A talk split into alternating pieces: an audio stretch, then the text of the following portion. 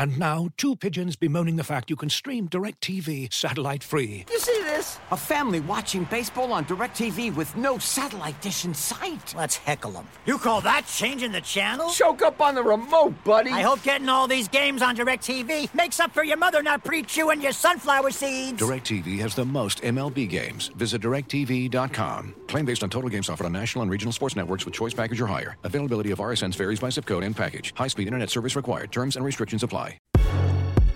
Hello and welcome to another edition of the Standing Room Only podcast. Yes, I'm your host, Ben Standig, and I cover the Washington Commanders for The Athletic. Hope everyone had a great weekend and happy Martin Luther King Jr. Day, which is today on Monday. Um, I just watched a bunch of NFL games as you did, but there was still some Commanders things to discuss over the weekend, including uh, report about Sam Howell as well as who is bidding on the Washington Commanders. We'll get to all that here in a moment on the Standing Room Only podcast, which of course you can find on iTunes, Spotify, or anywhere you do your podcasting. And on Monday morning, I'll have a new article up on the site, like a bit of a of a notebook, touching on a bunch of different topics, sort of putting a capper on last week with some of the uh, things that Ron Rivera and Martin Mayhew said. Uh, apologies, I, I first time I got a cold in I don't know since the you know early 2020 when the whole COVID situation started, knocked me out for a couple days in terms of uh, not being able to sound reasonable on the podcast. So uh, that I've been a little bit delayed off of that front, but we're back and we're ready to go here as well as on the website. Speaking of the website, had a lot of fun the other day with David Aldridge. Uh, we did a live room.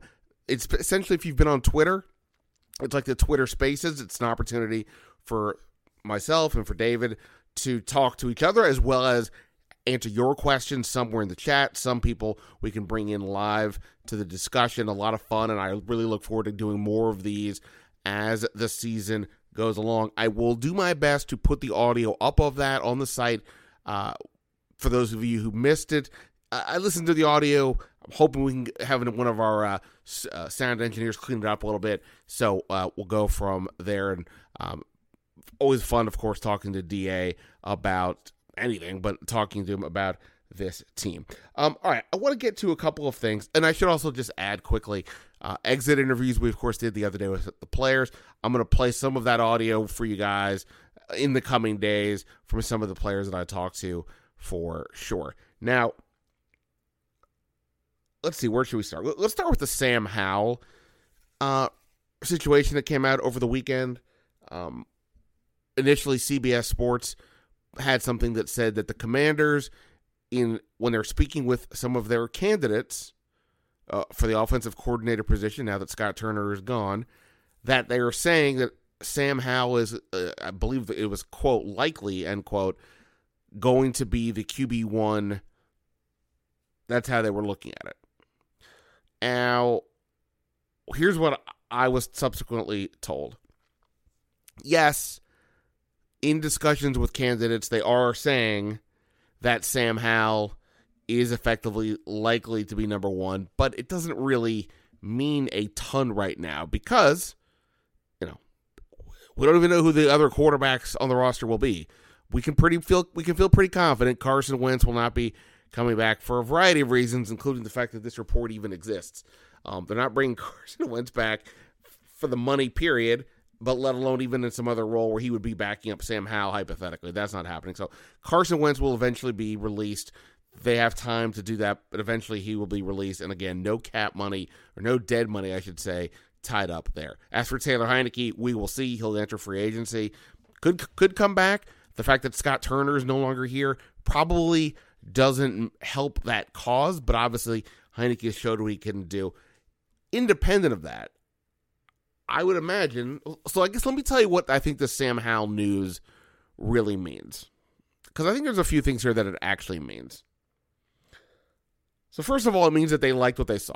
Now that maybe sound like an obvious thing, and you know we can already see it happening. That everybody's making it out to be like this was the first time we saw Dan Marino play as a rookie or something. Sam Howell did a very nice job. That 52 yard pass to Terry McLaurin was an absolute laser. Uh, I believe I saw it was the longest uh, pass. It was 60 air yards, which is the longest pass by a Washington player, I believe, since the. If says this is from Next Gen Stats. I believe since Next Gen Stats existed, which is like in 2016 or or something. Longest pass completed, of course. Uh, Sam Howell's got mobility. He's confident. The offense, I think, just had a better flow, and he played like he does not need to wait and see a clear window before throwing, which is one of the knocks uh, on Carson Wentz uh, for sure. So, look, I think they like Howell. What does that mean?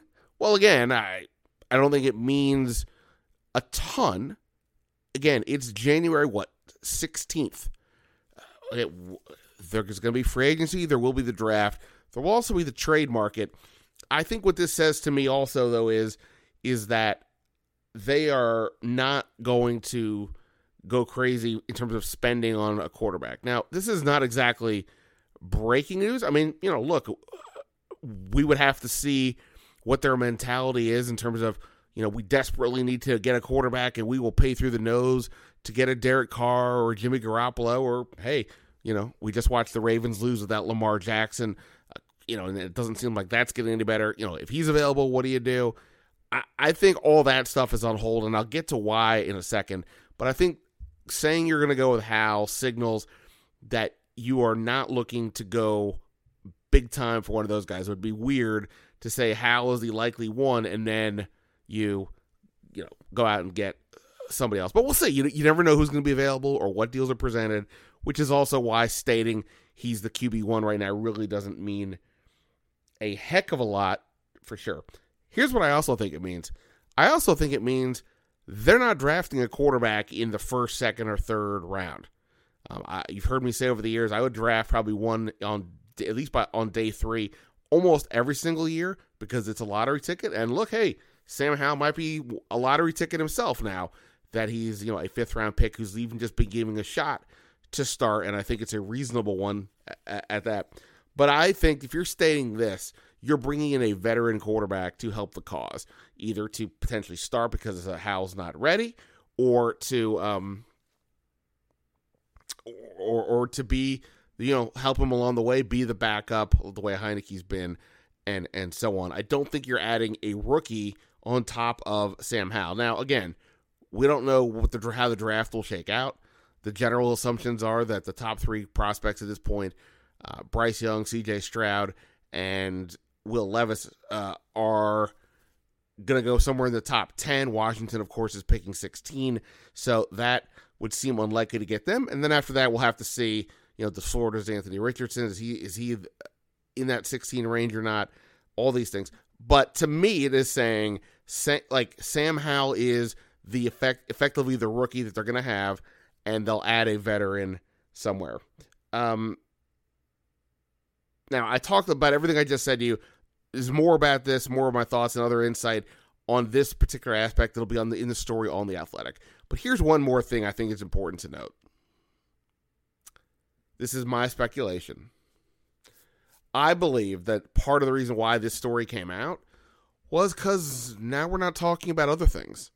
Right? Last week was not a very good week for Washington from like a PR perspective, despite coming off that win over Dallas. Now, again, there is the Sam Howell component, and, uh, and, the defense played well, and all these things. And we can say that for certain players, this was a pretty big year, and you know, disappointing. But okay, at the end, not making the playoffs. But then there was the Scott Turner firing. There was all this talk at uh, the, the the final press conference about they want to be a run heavy team. Martin Mayhew made an inadvertent comment about that that people took as them wanting to run, you know, have a two to one run to pass ratio that's not accurate, but they put that out there into the universe and said said as much.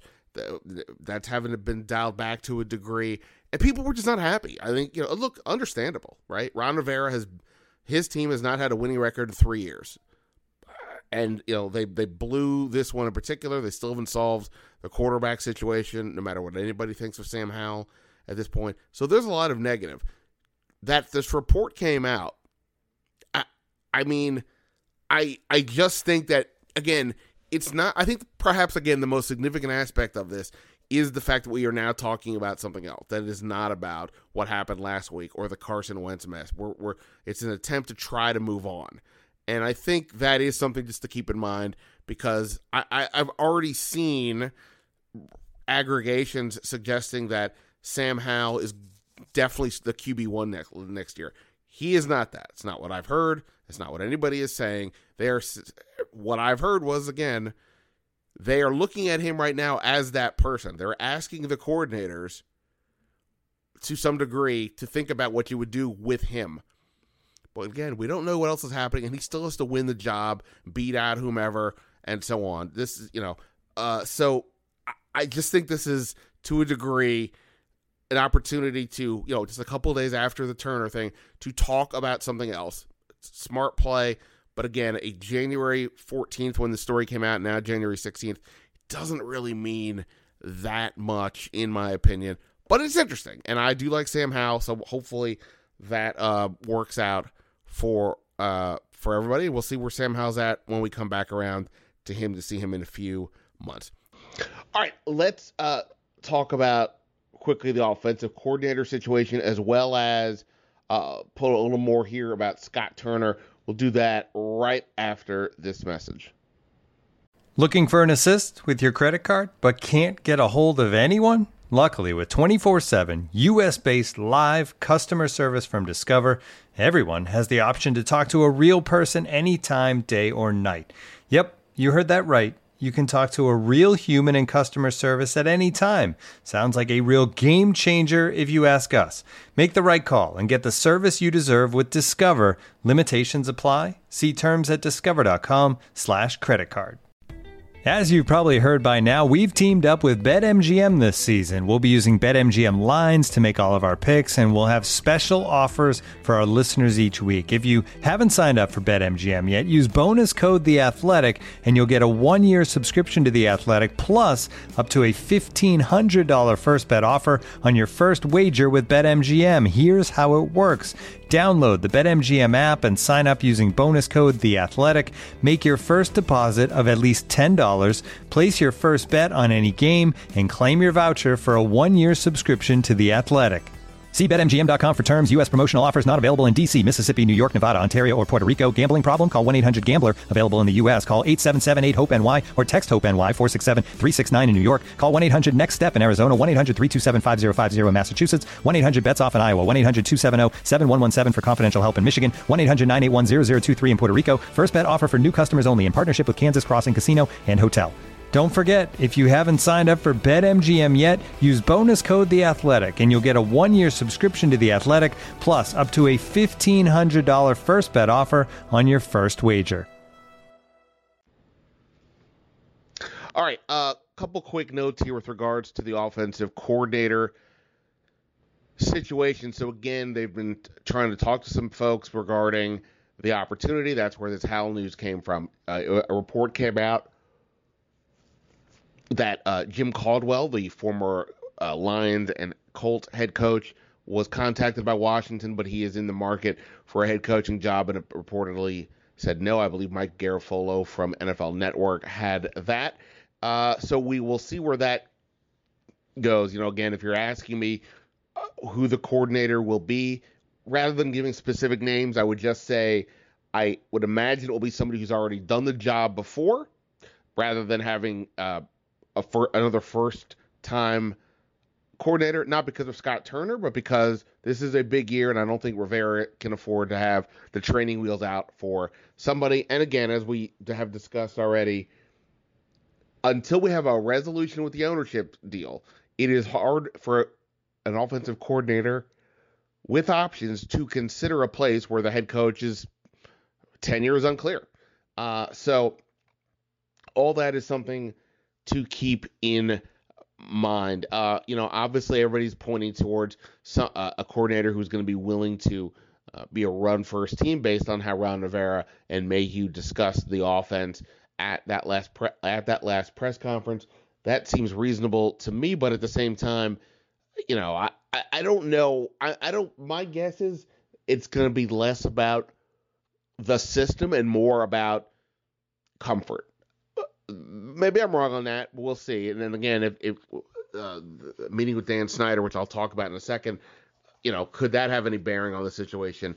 That is hard to to say. You know, obviously there's a lot that went into this to the situation with Scott Turner in terms of, you know, why didn't things work out? Is he to blame? You know, I generally don't think he is to blame, even though criticisms of sort of his play calling, the sequence, the sequencing of it, I think all, and maybe not using certain people to the best of their abilities at all times. I think that's all reasonable kind of stuff. But at the same point, as we know, Scott Turner did not have a viable quarterback here pretty much the whole three years. Uh, you know, at least three three starting quarterbacks in each of his three seasons. Uh, can't remember if I talked about this here the other day or not, but you know, if Alex Smith or Taylor Heinicke is viewed as the best quarterback here in the last three years, those would be the candidates. And the you look then who would be third place. Honestly, the answer might be Carson Wentz. And obviously, the, you know, Wentz barely even played here, relatively speaking, let alone didn't have a ton of success. So that goes to show what Scott Turner has been dealing with. And to that end, you know, I've heard people ask, you know, maybe Scott Turner was one of these people who was into Carson Wentz, and thus perhaps that has something to do with his firing and this, that, and the other. My understanding, having uh, checked in with this here and there, is that Scott Turner was not on board with Carson Wentz. That he, not don't know to what degree he was against it, but that was not he was not saying yeah let's go do this. It's according to somebody I spoke with who's familiar with the situation. So I would, um, you know, I just I'm just putting that out there for for anybody who's interested. I mean, it's it, it it's notable to an extent. It doesn't change anything. He is now gone. I'm looking for somebody else, but I just wanted to mention that um, right now. All right, let's go to a different topic. Uh, and that is a topic that came out. Uh, the, the all important is Dan Snyder selling topic and who's going to buy it if he does. A report came out on Sunday from Front Office Sports, uh, and others have, have mentioned some version of this now as well, that bids have come in for the Commanders by the late December deadline, but Jeff Bezos, the uh, you know the the the, the front runner, everybody thinks, you know, when you're one of the you know two or three or four richest men in the world, that can have that effect, and you own the, the local main paper. it's understandable why people may think that. Uh, that said, he did not submit a bid according to the to the report. Now, this may not mean much of anything. He may simply have uh, decided to uh, to wait for whatever the reason because he doesn't want to start a bidding war. Who knows? If Jeff Bezos comes in and says, I will offer X, I suspect they will look past whatever deadlines or whatever else was was going on. Um, you know, until we hear anything more formal about the uh, the bids, who's making the bids, it's really hard to speculate beyond that. What I have heard is that it does sound like things are progressing uh, you know, I don't I don't mean like it's going to happen tomorrow. I, I still in my head see the March owners meeting as perhaps the first marker to to look at and see can something get done by then, which isn't the same as saying we may not hear about uh, more specifics in the coming days. That could be interesting for sure, but it sounds to me like things are progressing, and I guess I mean by that, if nothing else, progressing towards a Dan Snyder sale not saying definitively it is. Dan Snyder does not confide in me, uh, but we'll see. But it, it, it feels like things are progressing in that way, and now soon we'll figure out who um, you know, who are the leading contenders for this opportunity. Um, speaking of Snyder, I want to get to uh, something here, and that is I mentioned this the other day, at least on Twitter, but Ron Rivera said this in his uh, exit in his uh, press conference that he and Dan Snyder and I would assume Tanya Snyder as well as maybe Martin Mayhew will be meeting to you know cap off the year and then look forward as well. The assumption that what they were so he was saying Monday that was what I had heard as well. I believe the meeting is still on for this week, but my sense is it is not going to be on Monday now. Beyond that, I don't know what what why that's the case, um, but that apparently is is what will be happening. So I'm told we'll we'll obviously hear more about this on Monday, but that is what I am told.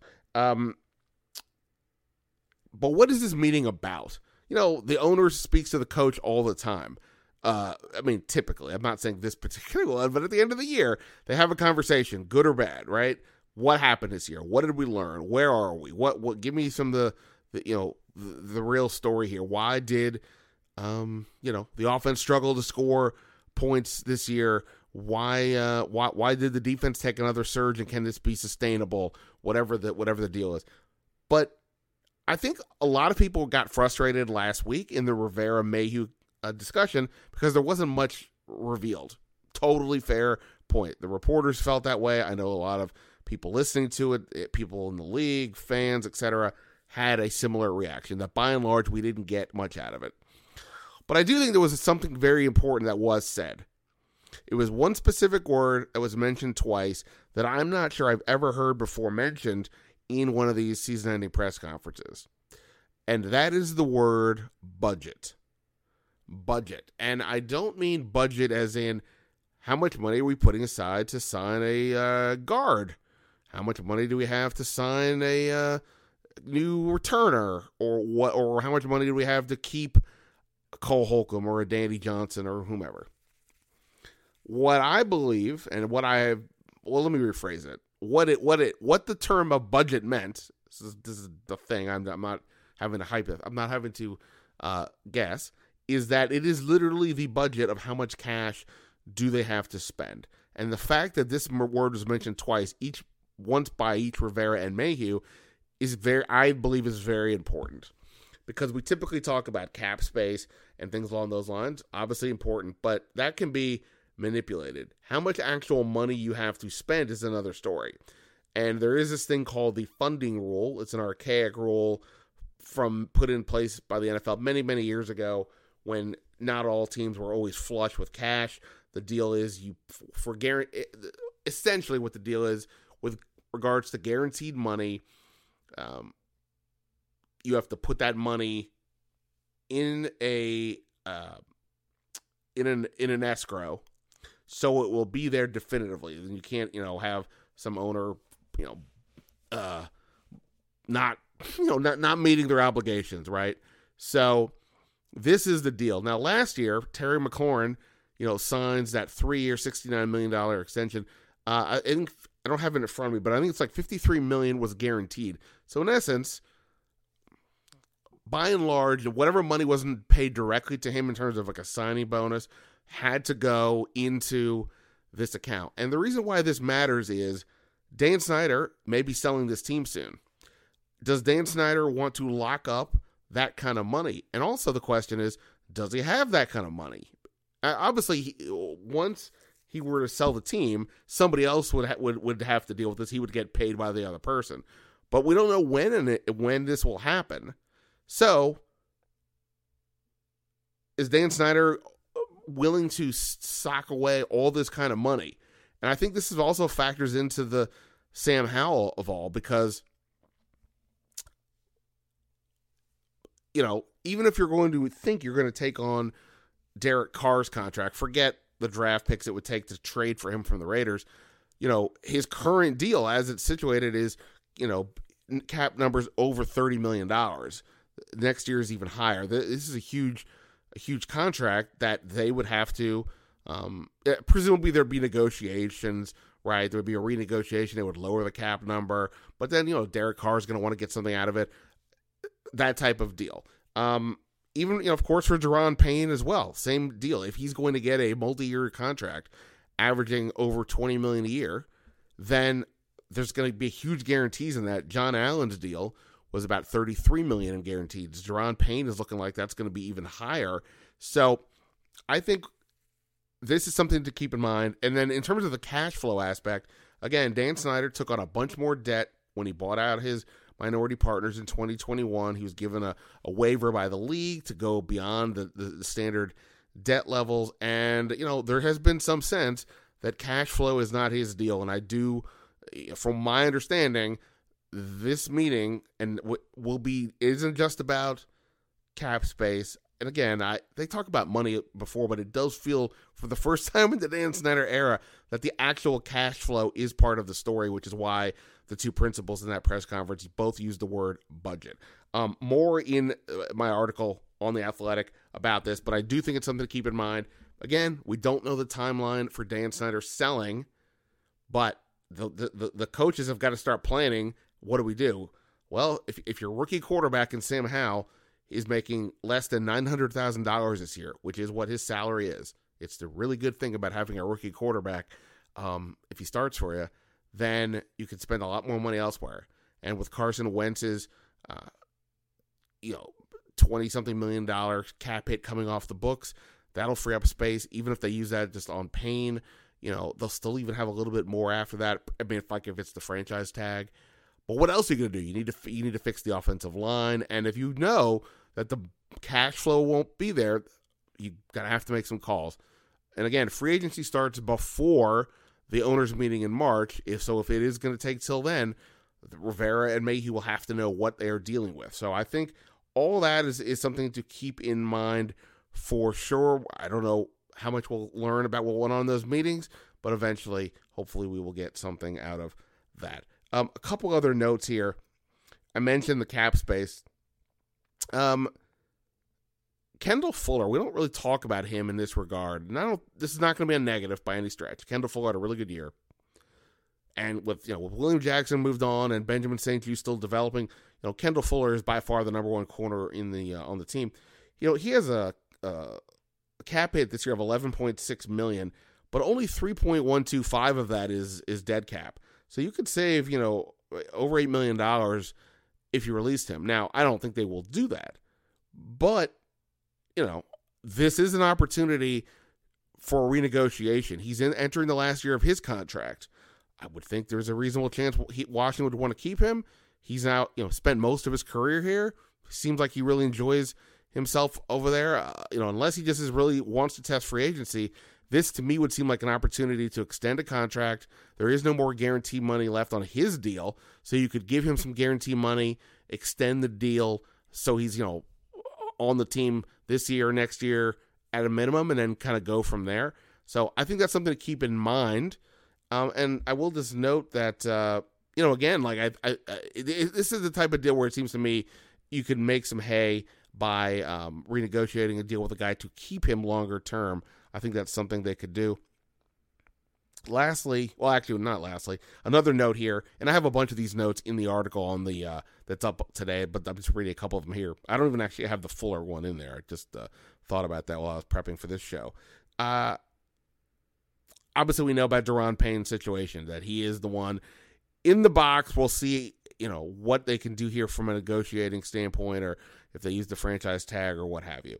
But up next, one way or the other, is going to be Montez Sweat. He's now entering his fifth year. We saw John Allen in 2021 get an extension before that fifth year. We've now seen Daron Payne play it out.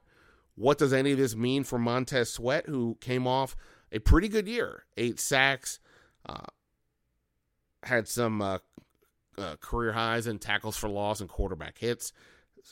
Excellent year. And look, Chase Young, you know, came back at the end of the year, but, you know, still uh, not you know, we're still not sure where Chase Young is at. So keeping Montez Sweat would seem to be a pretty reasonable thing. But you guys have heard this many times. Can you afford to extend all four of the defensive linemen? Okay. Well, so the question I guess sort of is and one that's going to be interesting. Which path does Montez Sweat follow? Is he a John Allen who gets a deal done? Or is he a Daron Payne who plays out the year, independent of what happens here with Payne? If you made me guess right now, I would guess Montez Sweat plays it out. Again, similar to what I said about the Sam Howell thing, we've got a ways to go. People can change their minds, or they can make their minds up. you know, uh, whatever it may be, who knows what variables will be in place. But if I had to guess right now, I, I would guess that Montez Sweat plays it out. Um, and that may be, I'm not saying necessarily a smart move. I know not everybody's thrilled that Washington waited here for Daron Payne and then he goes out and delivers, you know, an, an incredible year, and his price probably goes up, or, you know, probably, very likely goes up. Uh, I don't just mean up from what he's making now, but up from prior expectations.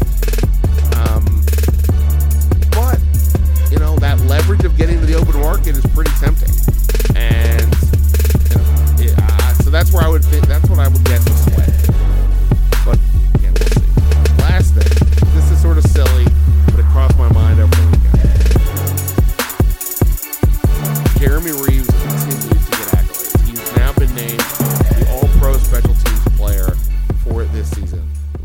Washington had not had a a pro an All Pro selection uh, by uh, since uh, 1996 until Brandon Scherff got it in 2020. Now here comes Jeremy Reaves. He's getting it in 2022. An incredible story. The guy doesn't even make the roster. You know, been trying to here since 2019. Had never made the roster. Finally did this year, and great. You know, a great year. You know, contributed on at safety, but just a a a, a guy who's persevered a lot he is uh, hung in there. Ron Rivera's been impressed, and he had an excellent year. And what I got to be thinking about is like we keep talking about that, like Jeremy Reaves only just made the team, which is accurate. This is the first year he made the 53 coming out of camp. But I was thinking about this. Who was beating him out? Ironically, I say ironically because this guy gets a lot of grief. I understand why from a sports perspective, but he's a nice guy in the in the times I've dealt with him, and that is Troy Apke. Troy Apke, who obviously this year he and Jeremy Reaves essentially switched places, right? Jeremy Reaves was on the roster. Troy Apke was a guy who was brought back and forth a few times and so on. And it got me thinking that, you know, Troy Apke, while he was drafted as a safety, the primary component for his for him being on the roster all this time was special teams. We we saw his the defensive back stuff did not work out, but special teams that seemed to be where he shined. And now this year, if they flip it, they put Reaves on, they take Apke off, and Jeremy Reaves goes all the way to become the best special teams player in the league. Now, I don't know how much he's improved on special teams over the last couple of years, but it is pretty wild that the that the, the coaching staff kept going with Apke over uh, uh, Reaves. And again, this coaching staff did not draft Troy Apke. The other one did. So it's not like they were obligated to him.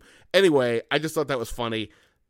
Jeremy Reaves kept getting beat up by Troy Apke two years in a row, essentially. It wasn't necessarily a direct one on one, but they're both, you know, safeties by Nate by trade who play special teams.